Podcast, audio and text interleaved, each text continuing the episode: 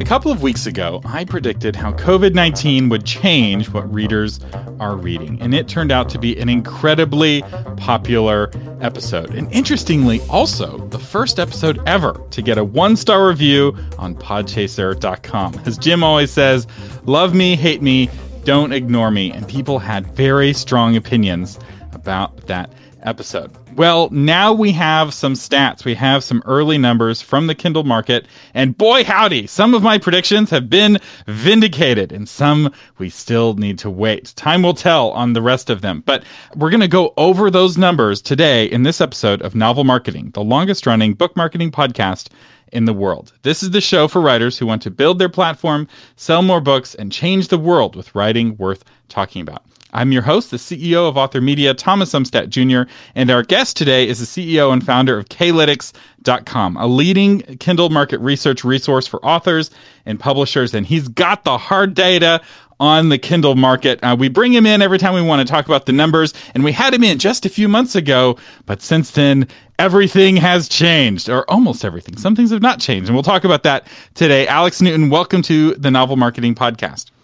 Hey, hey, hey, hello everybody. Hi, Thomas. Great to be back. Well, who would have thought I'll be back so soon? Yeah, we made a big talk three months ago about, oh, we'll have you back in a year. The numbers should be, you know, there should be something interesting in the numbers by then. And there's already quite a few things interesting in the numbers. And I, the first thing I want to talk about this is, and I realize this is a little bit outside of your kind of wheelhouse because I know you're Klytics and you do uh, Kindle sales, but talk briefly about what you've observed in kind of traditional print sales and retail sales. What's been the impact of the pandemic on print books? Well, I mean, as we all know, the, the, the, whole thing started with everybody being locked into their homes, including the whole, you know, production capacity of nations. So the first thing that happened to everybody was the big shock and uncertainty that led to the dive in retail consumption. And uh, the worst week, I think, was last week of March, where the US retail consumption had dropped by 31%. And that happened basically within three weeks, if you will. You know, it went all down.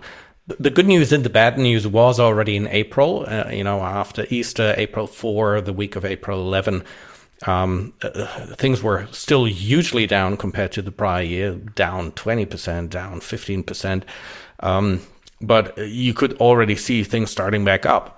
But the fact of the matter is that with that happening to retail, we saw the print uh, book retail sales at the association numbers that were reported. You know, while January was still like four, five percent up versus 2019, February was already in the negative, and March was uh, a seven percent decrease over prior year. Which, if you look at the sheer size of the impact on, on overall retail we were surprised to see only minus 7%. So I, I guess April is even going to be worse for print. But that's basically the first starting point that happened in print sales taking this huge dive all across the board. The rule of thumb with traditional publishers is that half of their sales happen on non Amazon platforms. Now, obviously, every publisher, those numbers are a little bit different. But if you go to industry associations, that's kind of the, the rule of thumb. And a big chunk of the non Amazon sales are offline sales of print books. And those were killed. so I guess you could still buy a book at Walmart or Target if your book was fortunate enough to be in their very small selection of books. At least in some states, some states would rope off sections of the store or threatened to rope off sections of the store that didn't have to do with groceries. And, and so the traditional publishers and the print publishers really have gotten hammered uh, during this time. But the question is, and the, the question we're all wondering is did people just switch from watching books to watching YouTube, or did they switch from uh, reading print books to reading ebooks? Did we see a corresponding boom in ebook sales uh, to match the collapse of print book sales? And and to a certain extent, we certainly did. In, in fact, there were like two um, sales increases. The one were for online book sales in general, which can be either print or ebooks, right?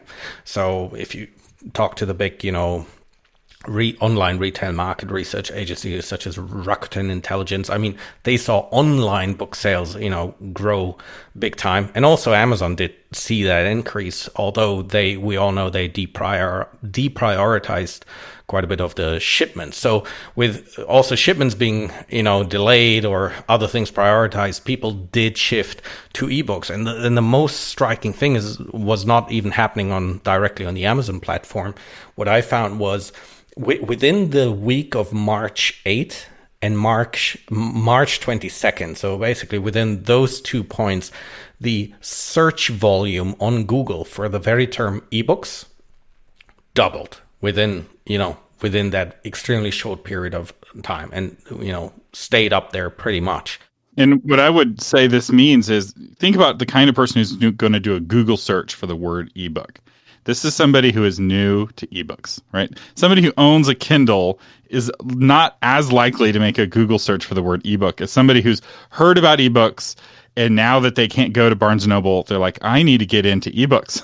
I'm bored. I need a book to read. And so they're going to Google and they're typing in the word ebook, uh, getting into potentially. Not that all of them are buying a kindle but i imagine kindle uh, sales are way up and more people are reading ebooks not just the people who read ebooks are reading more ebooks.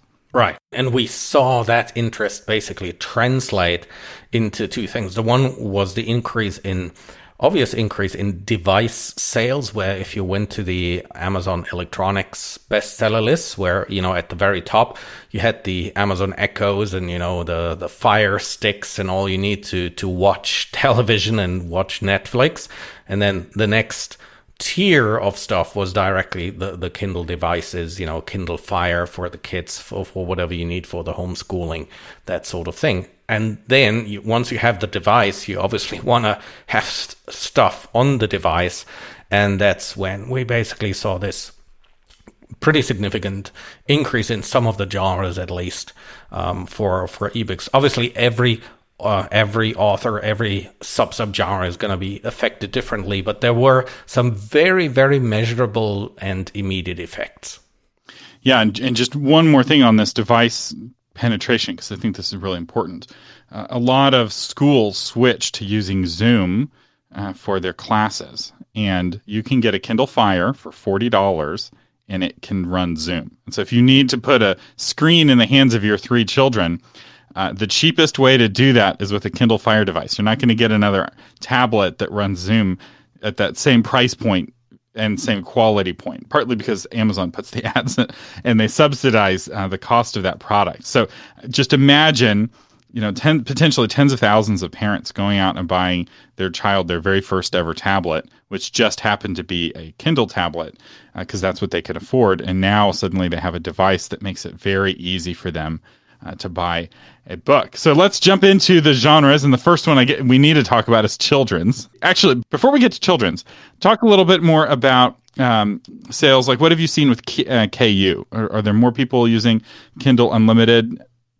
Yeah, a, a number of things happened. I, I mean, Kindle Unlimited uh, related books have have had a steady increase all the time, right? So there we didn't even see like big spikes. But the the one thing which is yeah, which should be noted is Amazon just published its quarter one results, and in Q1 the subscription related revenue, which is by the way way be, it's not just Kindle, they don't report it separately, but subscription related stuff, so anything related to television, Prime, you name it, uh, grew to 5.6 billion, and which was a year over year uh, another quarter of growth. So no impact by Corona whatsoever, other than positive, right?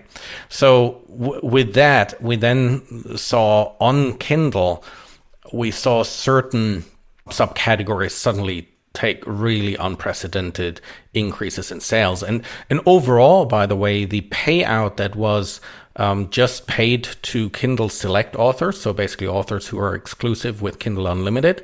The March number was, uh, if I recollect collect, uh, correctly, $29 million paid in royalty.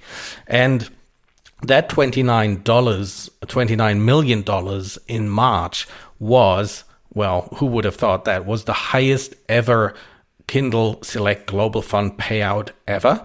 It was the highest monthly increase ever recorded because it was like a 6%, 6.6% increase versus prior month. So in long story short, it, for Kindle Unlimited, it was the best month ever. So let's underline that. Best month ever for Kindle Unlimited. So while the news is bleak on a lot of topics, if you're an indie author who's making your money with Kindle Unlimited, the amount of money coming in to Kindle Unlimited overall was more than it's ever been before. Now, that doesn't mean that every author in Kindle Unlimited saw their revenue go up, right? If you have a travel book to Italy and that was your Kindle Unlimited book, probably was not a good month for you. Uh, and so let's let's walk through kind of specific winners and, and losers. What are some of the biggest winners and losers that you've seen? Yeah, and and, that works a little bit over the weeks, you know. Um, in the initial stage of the lockdown, what was interesting to see that uh, what I'd call immediate survival interest sells. So book categories that usually would be in complete ob- oblivion, you know, not selling a copy a day. For example, medical ebooks slash internal medicine slash infectious disease, you know, uh, which is usually residing around 70,000 on the, uh, on average on the store is suddenly, you know, up 82% and is in the top 10,000. Same on the category for physical ail- respiratory ailments. So suddenly they, they shoot up. What I then found interesting, the next phase, like one or two weeks later, uh, we know in, from the news, everybody had difficulties getting face masks, right, from suppliers or medical equipment at large. So all of a sudden, a category which is like a non-existent category on Kindle, non-fiction medical ebooks, reference books, instruments and supplies, you know, shoot up from sales rank 500,000 all the way up, you know, into the, into the top 70,000 or so. So that is the immediate stuff that happened. And then the next, it's almost like a cascade that happened. Then the next level in the cascade was now that everybody, you know, immediate survival is satisfied and you have to keep your kids busy. The first thing was obviously the homeschooling. So we saw suddenly a 50% sales rank improvement in the whole category for teacher resources in homeschooling as I foretold in my episode. Oh, did you? I well, predicted it. I said homeschooling, and you can go back and check me. I said homeschooling is going to be hot, and homeschooling is going to stay hot because some parents are going to, who were on the fence, continue to homeschool even when the pandemic has passed. Yeah, I mean the average sales rank of that, you know, sub sub sub sub category is currently between thirty and twenty thousand. So you're not gonna get rich. You're still gonna do fair better by publishing the romance novels you've always published. But just to illustrate that the market is responsive to demand and demand is changing by external factors. And you mentioned that example of, of travel books. Well, guess what? We're tracking the category travel, Europe, Italy, Florence, and usually around Easter time when springtime is over, you have a, a peak in that category. Well, guess what? Um, it took a you should see the graph i have it in front of me. The the dive that it took it it dove from you know whatever the number here was it, it dove by 150% and is now down to sales rank 400,000 on average for the top 20 Florence travel guides which basically means nobody is buying a single unit of these types of books right and we saw this after September 11th in uh, the United States. From what I understand, travel TV shows were really popular in the 90s. You know, people would travel and they'd take a camera, and there was lots of travel TV shows and travel related uh, reality shows, even though reality hadn't really taken off yet as a genre. And then after September 11th, the shows that became very popular were home improvement people were staying home and they were improving their houses and there's like a whole channel now on cable uh, tv in the states that's nothing but people taking sledgehammers through their houses and building something new. It's just one show after another in this genre. Oh, I, I, I couldn't agree more because that's what you describe is then exactly the next level that, that is happening. After you know after immediate survival the home homeschooling you then people had to fight the lockdown blues, right? So, so what we then found was exactly what you described. The next level was all of a sudden we have here books, gardening and horticulture, vegetables, you know, go up. Um, we, we saw a big rise and then, you know, others people who who believe in God and Christ, you know, all of a sudden we see the sales for Christian books and Bibles, ministry, evangelism, sermons, you know, shoot up the roof as a category, or others who are, you know, more secular in their thinking. We have um, a significant rise then by the end of April here for books about motivation and self improvement. So that's the next level as people were at home and getting bored. You know, they'd either say, you know, what does God tell me, or can I improve myself, or can I at least keep myself and the kids busy doing something physical in the garden or, or whatever you have in the crafts, hobbies, and home area. Have you seen an uh, increase in weight loss books yet?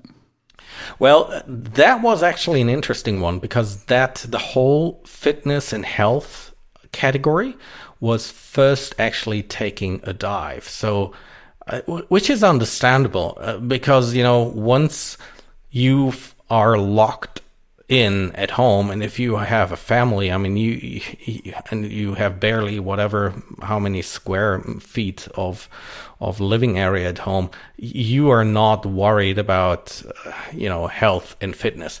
So we saw actually a decline in fitness health dieting books in march and april but now in april they've uh, come come back up again and another one, by the way, just to continue on that line, was what I found super interesting is all these psychology books about parenting and relationships and that sort of stuff. They took a dive. And I found this so interesting because you know when reality hits you don't have to you don't have the time as a parent to to read books theorizing about you know what's the best approach to you know parenting. And so that was funny. So actually the books that were immediately concerned theorizing they didn't sell. I think that's actually a really good point is that in crisis people are looking for more practical instruction rather than a lot of theory, right? They need when your when your children are now around you 24 hours a day, you need things that work and that you can put into practice right away, not like big picture stuff or somebody's weird theories about how evolution causes their children to evolve or whatever. It's like whether or not that's true or not, how is that helpful, right? Or it's like, no, I need to know how to get my children to keep me from driving uh, me crazy, so that we can all still be alive and not have killed each other at the end of this uh, lockdown. And, and that that makes a lot of sense. And I'm predicting that what you're seeing in the data of the uptick in diet and health is going to become a big spike as people try to put their clothes back on to go back to work and realize they don't fit quite as well as they thought they did. and suddenly, uh, diet and exercise are going to be uh, hot topics. That's what I'm suspecting anyway. We'll have to watch the data as it comes in to see uh, what happens. Right, right, right. So, real quick, let's go over some of the top genres and and, and talk about whether they're up uh, or down. So, children's, uh, we've already kind of talked a little bit about that, but I want to talk specifically about children's ebooks because historically, children's ebooks, well, they've been growing kind of, sort of, they were never a very big category, right? P- parents preferred to read books in physical form, even though their children tear up those books uh, or pee on those books. Uh, peeing on a potty book is a thing I didn't realize uh, is a thing that could happen until I became a parent. Uh, and your children take things very literally. Um, so, but what have you seen in the ebook sales? For children's? Well, two effects basically happened. One was the sheer volume of books. The other is though the format of books. So what we saw happening, I, I think was back end of 2017, 2017, um, the share of ebooks in the children's book top 100 was basically 7%, you know, so 7 out of 100 books were in the top 100 were ebooks. Now, what one has to look at is that there was already a bit of a trend towards more acceptability of children of ebooks as a format for children. So if we look at the data just before Christmas, that grew to 15%, which is not huge, right? But um, at least acceptability of ebooks for kids were on the rise. I mean, especially 15% ebooks, that is when you compare that to any other genre, that's tiny, right? With for because with romance, it's what eighty percent of books in the top one hundred are ebooks. It's even ninety three percent in romance. It's yeah. like seventy eight percent. So you're usually in the big genres right now. You're talking about you know seventy percent plus ebook penetration in the top one hundred. But then what happened mid-April? That's when the data is from, and when we did see that tenfold. So earlier we talked about interest for uh, the, the search interest on Google for ebooks in general was doubling. Well, the the search interest for kids ebooks was going tenfold in the wow. same period of time, factor of ten. That's one thousand percent increase thousand percent increase. So what we did see here in the data was a rise, and we just published our children's ebook special report where we saw that the share of ebooks in the in the overall Amazon Books top 100 um, for children's books, the form ebook format was uh, basically doubling to 30%. So wow. now it's almost a third of the top of the market, which makes make makes the most. And um, yeah, so it's one of the big winners as children's books basically from my to, to my mind from two perspectives. One was the sheer volume.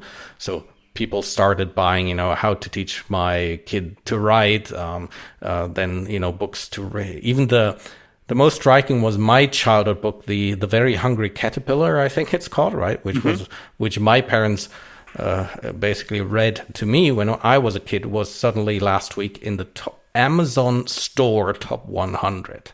Wow. And and uh, I think th- that is telling. So we had children's books in general suddenly hit number one store wide uh, three weeks ago, two weeks ago actually. And in ebooks, we saw uh, basically a surge, a huge surge ac- across the board. And what'll be interesting to observe is uh, what this impact will be long term. So now that parents have started reading books to their children with ebooks and realize that they can save money and they have the devices, will they continue buying ebooks rather than paper books, or will once Barnes and Noble opens back up, will they shift back to buying paper books? And there's really no way to know for sure, but my I suspect um, that we're going to see the those numbers continue to hold. Where once people have shifted over to ebooks, they're not going to shift back. What what do you think? And I realize we're kind of guessing about the future here. Ah, but you know, there, there, there are experiences from the past, and and you there are some experiences al- already in the data. So f- first thing is there was already once, like six years ago, there was a children's ebooks hype right?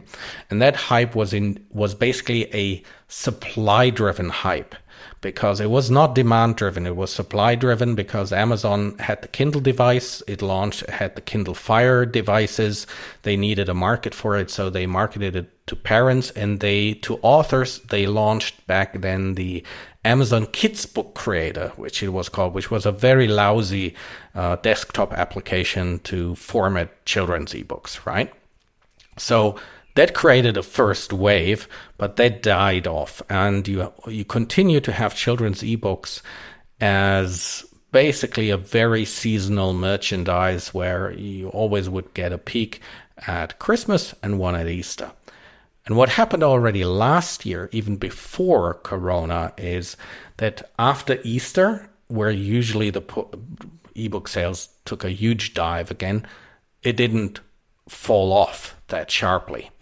And part of it was in, induced by many of the, you know, the um, the Disneys of the world, like the big kids book publishers, suddenly also do advertising for ebooks, and that was the first thing that helped. Now you have the lockdowns. Now you have these devices, increase in device sales, increase in uh, Prime and KU subscriptions. I think some things will happen the crisis has brought the device use closer to the parents, which usually used to say, ah, I'm not a, I'm not going to put my two year old kid in front of an iPad. You know, it's not good for the kid. Uh, let's stick with the, let's stick with a print book.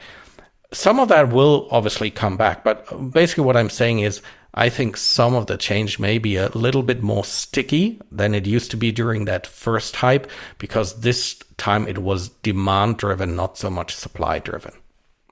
It's the actual behavior that's driving the change of, yeah. of the parents. And you know your principles on screen time tend to go out the window when you have a really important conference call and you really need your kids to be quiet. Yes. so yes, you're like, give me your give me your give me your device. I'll turn off the parental lock and you can you can read your children's books or, or what have you. Just leave me alone for the next hour, please. I actually rigged up a uh, smart light so that when I'm recording, I can turn on that light and everyone in the house uh, can see that I'm recording and they know to be quiet. So now I just have to remember to turn it on. But uh, a lot of uh, houses are trying to find ways of accommodating noisy children. So let's um, very quickly hit some of the other uh, genres because there are other books that have had impact other than children's. Uh, so romance has romance been up or down uh, since the pandemic hit? Well, out of all the 30 main genres on, on Kindle, romance was the biggest loser in the month of April. Now, before you now everybody says, "Oh my god," it basically said it, it saw the biggest loss, and and I found it a little bit counterintuitive at first because you'd think, "Hey, romance books isn't that a nice escapism?" and da da da. But you know, if all of a sudden your husband and kid is at home and and whatever, you know uh, everybody sitting at home. You, you cannot sit, you know, at home and comfortably read your um, your Highlander romance novel, you know, when your husband is sitting next to you on the sofa. I don't know. I'm hypothesizing here. The data says romance lost, but does that mean romance is no longer the number one selling genre on Kindle? No, it still is. So basically, from the biggest selling genres, which always the sequence was romance, then mystery, thriller, suspense, then sci fi, then nonfiction, then teen young adult, romance is still number one, but it lost. Mystery, thriller, suspense is still number two, but it lost relative to the months before. Children's ebooks, which used to be like number seven or six consistently, shot up to be the number three bestseller list. Then you have nonfiction. Sci-fi took a little bit of a drop against uh, nonfiction. So sci-fi did suffer also a little bit. And um, and the other surge that we did see more actually over the last month was teen young adult novels that uh, that came back up. So what I'm saying is you have to distinguish the trend and so the relative uh, percentage increase or decrease, where you had the biggest increases in children's books, craft hobbies and home, medical ebooks, th- these were the biggest winners, relatively speaking, but in absolute terms, they have not overtaken those big genres. And from those big genres, romance was initially the biggest losers. Also, mystery, thriller, suspense lost uh, lost ground versus prior months, uh, and sci-fi uh, also also did. But I think that's almost something you would initially expect. the The big good news, I think, is that teens have started to read again, and that's that's a big good news. Especially the reading ebooks because part of what I suspect is being replaced is those teens that were checking books out of the library because we know from the stats, at least in the states, teenagers are huge consumers of libraries. They're, they're at libraries a lot. There's a school library, university library, and then public libraries, and use all of them, uh, and those are all closed. And so it, and again, we're speculating. We know the number YA is up, and we're speculating as to exactly why. And often anytime you see a big statistical move, there's more than one reason. So it, it's it's true. It, it's possible for there to be multiple things that are causing the number to go up and multiple things that are causing the number to go down. But the things causing the number to go up are having a bigger impact than the things causing the number to go down. So we live in a complicated world. Uh, but I suspect one of the things impacting that teen YA boost is um, the libraries being closed. Yeah, could very well be and one of the things I predicted my prediction episode was that what will resonate with readers is going to change over time and the plots are going to have to change. And so I wonder how much, uh, especially in the romance category, is those romance stories uh, aren't resonating like they used to and that people are looking for more of external conflict rather than internal conflict to the relationship. So if any of you have a, a romance that's primarily externally conflict driven, shoot me an email, and i would be curious to know how your particular sales are doing, uh, if they're up or down, because uh, I'm curious if this uh, prediction of mine is is a good one or a bad one. And it won't hurt my feelings if it's bad because I want to understand the world uh, better. Uh, Alex, real quick, any other big winners or losers that uh, we haven't talked about and should have in terms of genres? Perhaps the, the last point to note is we, we saw two types of changes happening. And there were those changes where the crisis really triggered a statistic to go into the other direction than it had before, right? So, um, a good example I mean, we talked about all these nonfiction titles, right? I mean, obviously, had there be no crisis, there wouldn't have been the increase in whatever books about respiratory illnesses. But that's not what I'm talking about. What I'm talking about is take things like teen young adult dystopian romance. If I look at the data, that was a category that back in 2015, you know, on, on average, the top 20 titles would clearly rank in the top 2000 store wide. And over a period of one, two, three, four, five years almost, right? That went basically declined. The whole Hunger Games divergent trend was basically fading. And what we saw is within a very short period of time, as teens had to read something to not get super bored, we saw um, these type of novels pick up again. So you have suddenly uh, things like Hunger Games being read again and the whole category sh- shooting back up. So I wanted to say there are some things like this where uh, the, crisis almost helped and the behavior was I'll go back to what I always wanted to read, but never came around doing so. So you had the Harry Potters benefiting, classics benefiting, Hunger Games benefiting. That sort of behavior um, happened.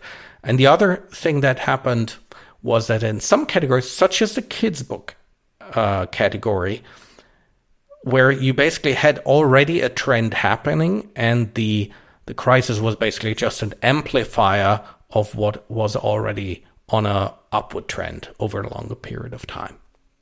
Just like what we've seen in the economy as a whole, right? There was already a trend towards working from home, and the pandemic just accelerated that trend. And not everyone who you know, let's say you had a company and slowly more and more people were working from home at that company and now everyone's working from home. A lot of once it's over, some of those people are going to come back into the office, but some of those people are going to stay at home because the trend, the underlying trend was already in that direction. And so it just kind of moved things that were going to happen eventually have just, they're happening now. And that's the sort of thing you see with pandemics. They, they amp, they're an amplifier on certain aspects of uh, society. And, and we see that in a lot of other things like home delivery and online, you know, the move away from retail. All of these trends are being accelerated. And so we kind of got to fast forward on life a little bit. So, uh, Alex, thank you so much uh, for joining us today. If people want to get deeper in these numbers, they want to look at their specific sub sub genre, they're wanting to know how they can tweak their stories to kind of move into categories that are hotter or not, and they want they have questions about categories we haven't asked about. Or, you know, we talked about sci fi and fantasy, but they have a question about some sub sub genre. Tell us a little bit about K-Lytics and how people can use it to answer really specific data questions like that. Yeah, for, for those of you who don't know us, we basically monitor the whole Amazon Kindle market very extensively. We've done so over the last six years. So we we have a monthly database of some seven thousand genres and with all their performance data. So do things go up, down? What happens to prices, sales rank, size of category as a measure of competitiveness. So there is this big database that you can get as part of our membership. So right now you can exactly look, okay, you know, what's happening in my sub sub sub sub genre or category. Um, so that is one thing you can do. And the other is what we have is our ready-made genre report. So right now, for example, we've just published a 70 page PDF plus video plus uh, a special bonus report on children's ebooks covering 450 categories. So these are the two main pillars that our service rests on. So it's a bit like on demand um, you know, just if you're interested just in one genre, we have ready-made reports. We have many people who are really want to know what's happening across the board, and that's where this big database plus the access to all the individual reports comes comes very handy. And of course, we'd uh, look forward to to be of service to you. Yeah, as I talked about in my prediction episode, being in resonance is really important. And the metaphor I used is uh, one of them is of music, right? And being able to hear the music around you and be in tune with that music is really important for your book uh, to do well. And these kinds of reports and these kinds of data is a way of listening to the music. It's not the only way of listening to the music, but it's a really good way of listening to music you may not be able to hear otherwise, right? If you're curious about writing a romance book, right? Maybe you've never written one before and you're thinking about getting into it. One way to get up to speed very quickly on what's going on in the romance market is to get a K-Lytics report on romance or whatever genre. And then you're, you know, because maybe you're thinking about writing a children's book, right? It's a really easy book to add to your lineup. I feel like any author can write a children's book without hurting their brand too much. It's perhaps the one genre you can dabble in without messing up your brand too much because it's obviously very different. I may be wrong on that, but I suspect I, I, suspect you could get away with a children's book if you wanted to.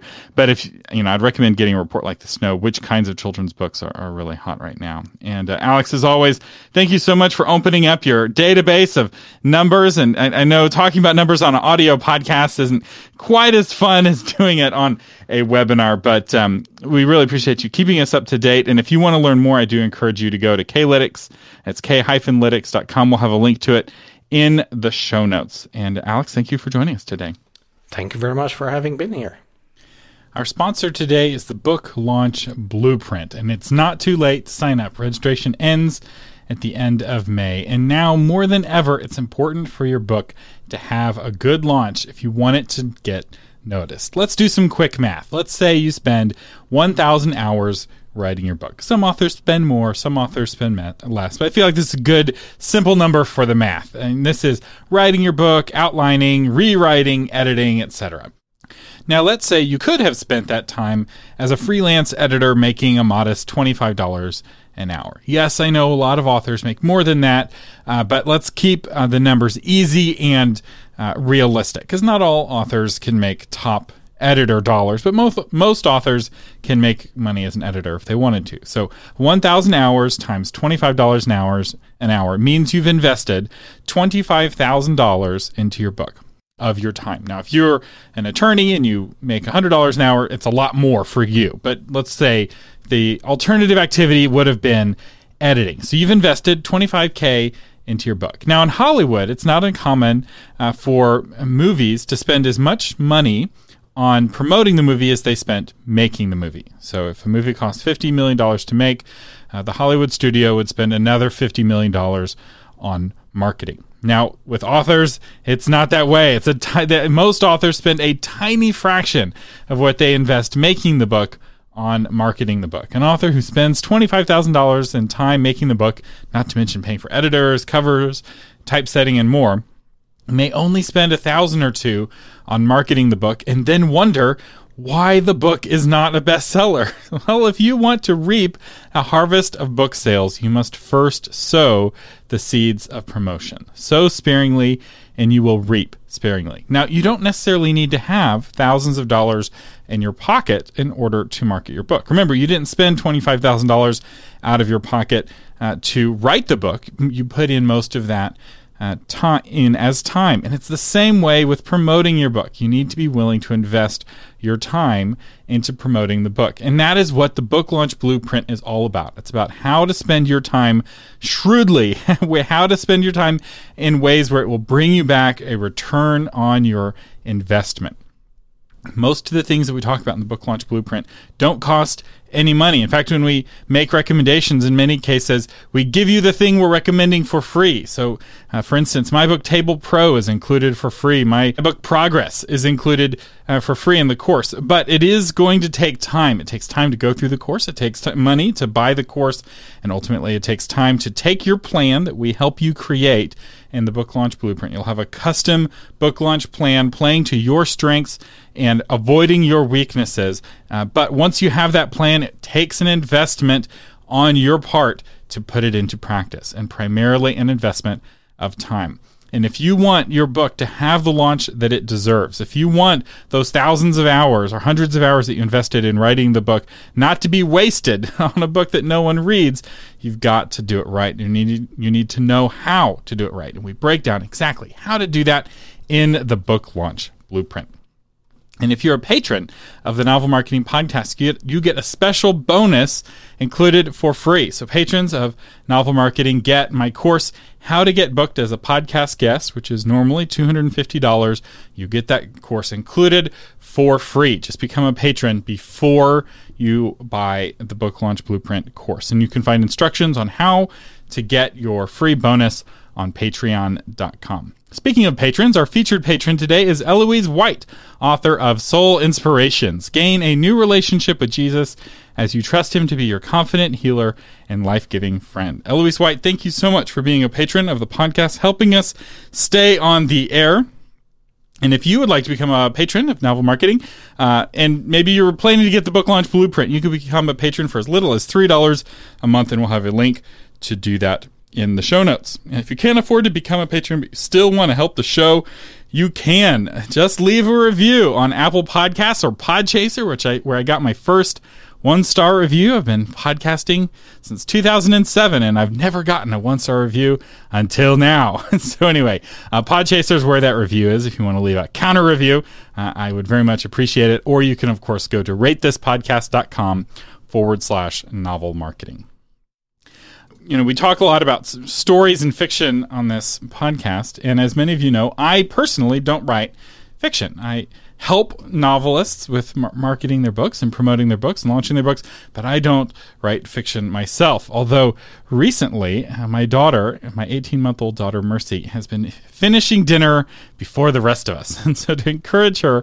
to stay in her high chair, uh, I have started telling her stories. And it's interesting because while I don't write novels, I have spent 10 years going to writers' conferences and talking with writers, and I understand a lot of the fundamentals, or I've come to learn many of the fundamentals of writing. And I've been putting these into practice with the most, the harshest critic in the world, which is an 18 month old toddler with an 18 month old attention span. And it's been really fun to see which stories are able to hold her attention and which stories do not. And the ultimate goal. I know I have accomplished my mission when at the end of the story she goes, More, more, or what she in her baby voice, she goes, Momo, Momo, and she puts her hands together in the baby sign language for more, where she enjoyed the story so much she wants me to tell her more stories. And when I found work on my daughter, my very discriminating daughters, that I have to open with a clear protagonist. So I typically have Dennis the dog and Katie the cat, and they need to want something, and what they want needs to be concrete and something my daughter would want. So wanting to go play outside or wanting to eat some delicious food. And then I put a number of obstacles in their path that makes it where they're not getting the thing they want. And ultimately, at the end of the story, they get the thing they want and they are very happy. And she is very excited to hear these very simple stories. But I'm trying to use, you know, clear protagonists, clear storytelling, and um, yeah, it's it's been a fun process. And I think of many of you and of the conversations I've had uh, with many of you about your stories as I'm putting together these very very simple stories for a very young audience. But I'm competing against all of her picture books because my stories uh, don't have pictures. And I know I succeed when she's still in her high chair at the end of dinner. so, anyway, you have been listening to Thomas Umstattd Jr. and Alex Newton on the Novel Marketing Podcast. Uh, to find the show notes uh, for this episode or to get new episodes delivered to your phone automatically, visit novelmarketing.com. Thank you for listening, and may you live long and prosper.